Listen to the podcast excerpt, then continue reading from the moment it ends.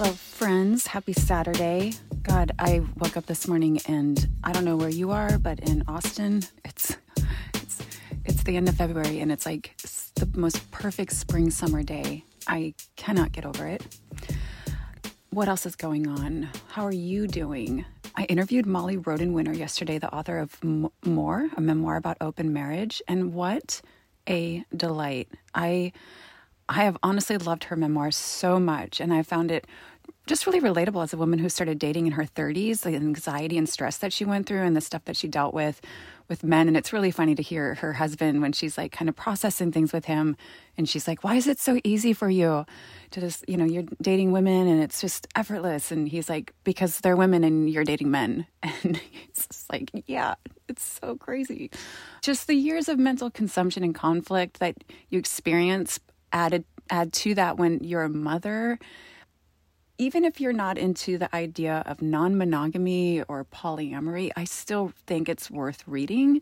And the plus side is like she writes pretty candidly about sex and like frankly i was into it. I was into it. So today i want to just sort of uh, continuation of what we've been talking about of beliefs and thoughts and feelings, because that's everything, right? But today, more specifically, thoughts and beliefs. And I'm not sure if you know the difference, but as you know, thoughts are tiny little sentences just running through our brains. And they're not necessarily optional, right? Like you're thinking a lot of thoughts that when you become aware of them, you're like, where did that even come from? And do I even believe that? And a lot of those thoughts are just being absorbed. Um, but then there's beliefs. And a belief is a thought that you have you have unconsciously chosen and sometimes chosen to think on repeat. It's a thought that you're just continuously believing. And what's really fascinating to me about beliefs is that they require zero introspection. Meaning if you have a belief or you've that you've adopted or chosen to believe without ever really thinking about it or taking into consider- consideration the opposite view, do you really do you really stand by it, right? And we do feel pretty steadfast in our beliefs, where um, there's like a certitude to it, and without, like I said, without any examination. And that's what I want to kind of slip, like touch on today, because you know, the first four to seven years of our lives, our brains are absorbing like all of these lessons and messages that are going on around us. And the people that are modeling the lessons and their behaviors, we're just downloading all of that information without question. Sometimes, if we're lucky, we start to question those things and then decide later for ourselves.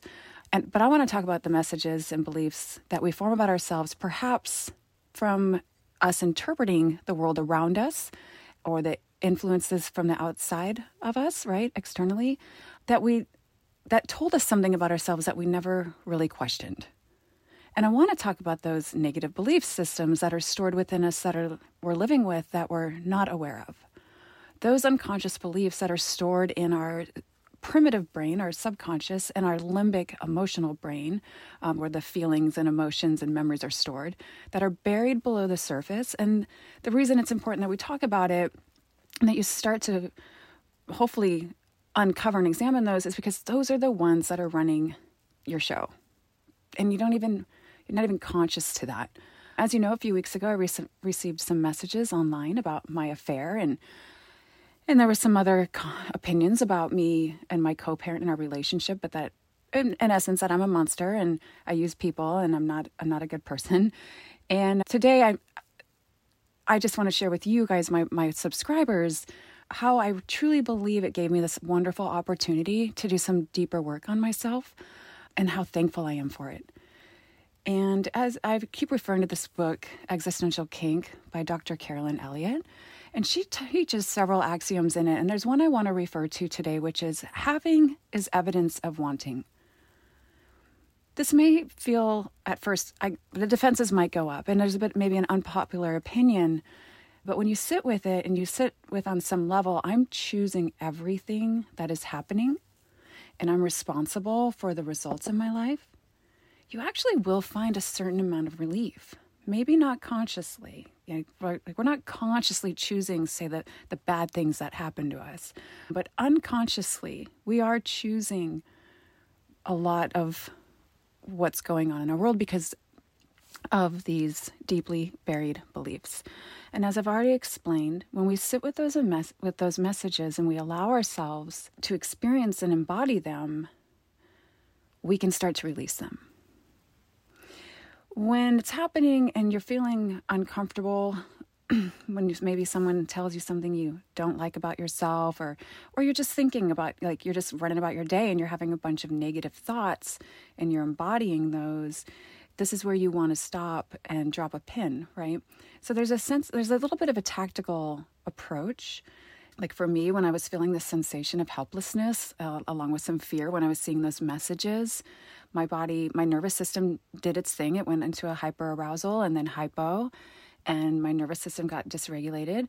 But after I was able to establish safety, I sat with the tension that had built up and I asked myself, what else is here? because I knew for a fact what was happening in the current circumstance was bringing up and drumming up some older wound or belief. And I couldn't, I wasn't quite sure what it was. But yes, my reaction to the circumstance was, was probably warranted. Like, who is this? What's going on? How do I make it stop? But I didn't believe what they were saying. And so I was like, what is going on in my body right now? What else is here? And I invited this part of myself the part of me who had an affair, the part of me who has mistreated people, the part of me that's made mistakes, to talk to me, to rise up. I let those emotions rather than rather than trying to just stay scared or just not rather than trying, but rather than sitting in scared and fear and anxiety and resist the emotion, I invited it I welcomed the feeling that was buried, the one that I hadn't admitted to or felt into. So this is where this is this is the this this is what separates it, okay? The one that I hadn't felt into, I had felt the fear, I'd felt the anxiety, but I hadn't ever allowed myself to feel in to the disappointment and the humiliation. And as I felt into it, it was so clear to me that I hadn't been proud of the things that I had done, how I had operated in life over the years. And every message just kept coming up that I wasn't proud. And though I have felt shame and anxiety about those things, I hadn't felt those specific parts of the embarrassment, the humiliation, the self hatred, the disappointment. And I was able to see how that part of me had been dis- dis- disintegrated from myself. I, it was separate from me. And the beliefs I had about myself as a mother, a friend, a wife, a girlfriend, a woman in community, this self imposed judgment and inner critic and monologue about being canceled and the scarlet letter, this belief about being a bad girl, not deserving of, everybody knows.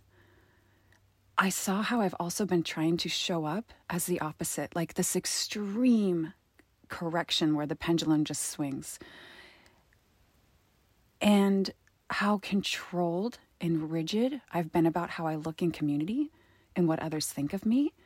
And I saw how it actually had nothing to do with anyone else. I mean, yes, my brain was like these external people and these other things outside of me, they think this, they think that, but I was the one judging myself for all that I had done. And that was where I separated from myself and I lost a part of myself. And the reality is, we all do that. And it usually starts in childhood when we when a part of us is rejected by the outside or we interpret we're we're not we're not accepted here or we're different from we reject those parts of ourselves and then we create a false self to compensate for that and we disown those parts of us, which then sit as unintegrated feelings and beliefs or the repressed parts that I keep talking about. And those are the subconscious parts of us. They're still here, they're still in us. We're just not thinking about them. So instead of embodying and integrating those emotions I had over what I had done, I squashed it all down under my shame. And instead, I started to act like what I thought was a good person, a good girl the reason we stop at the anxiety and the shame and the fear is because that feels awful already, right? And we want to avoid feeling awful. So we resist going towards the emotions. But if you can learn to greet your shame and your disgust and your fear and your judgment and your humiliation, become the guardian of your uncomfortable feelings, you can start letting go of lifetimes of a pain body. I mean, think of how much energy does it require for us to carry around all of this baggage, all of these heavy emotions that we're not aware of. So rather than carrying around the unfelt, we want to ask ourselves what if everything is okay to feel? What if it's all okay? What if those parts of me are not bad? So, after sitting through all of that, I noticed this sentence, and I should say it was actually a belief because I've been it's been on repeat, and it's something I've never really spent time examining. But I was saying it out loud when I was crying, and it was, I'm not proud of myself. I'm not proud of myself. And the more I heard it, heard it, the harder I held myself, and I started to talk back. And I just said, and that's okay. It's okay. It's okay. Let me let you in on a little something. When the subconscious, primitive, and limbic meet, the cortical thinking conscious brain, when those three can align, you can lit you literally start to shift your neural networks, the beliefs. This is how we overcome our internal limited beliefs, our upper limits. You can actually feel the negative repressed beliefs start to lose power and dissolve. It is bananas. Like I can't even it sounds again, it sounds like, well, that's so simple. Why aren't we why aren't we all just overcoming these things?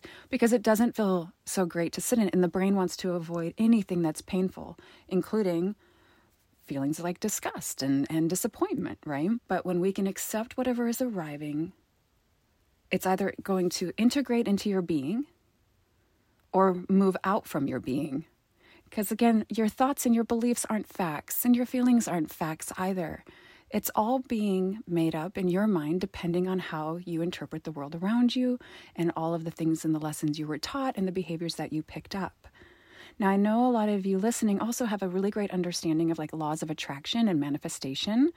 And so I want to come back to this this axiom from existential kink, which is having is evidence of wanting there are some things in your life that I'm sure you've been able to manifest into like material through positive thinking and action.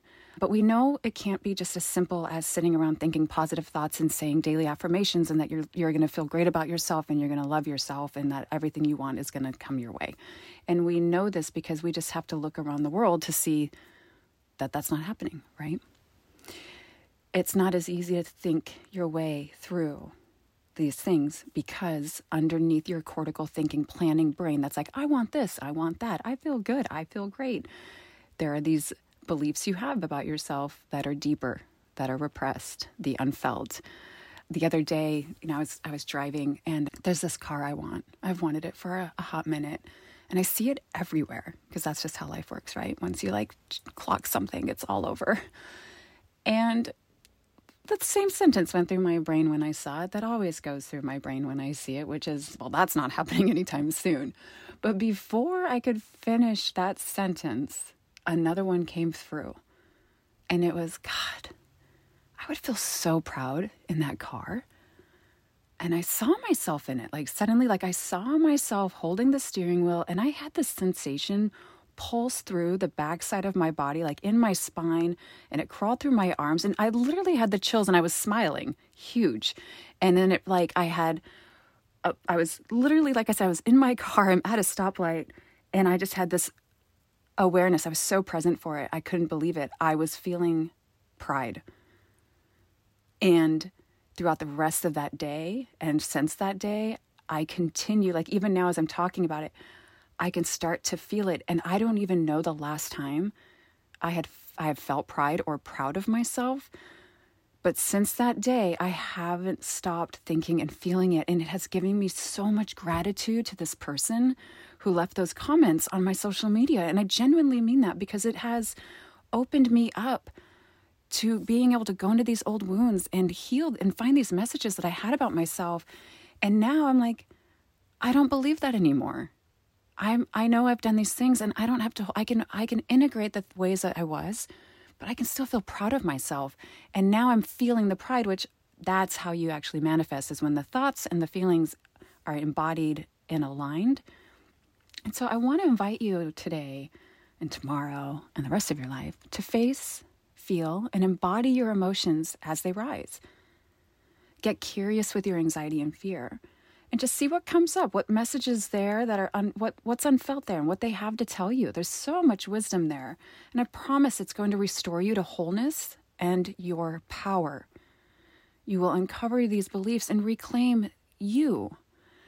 And then this is the next step into being able to have the life you want to live.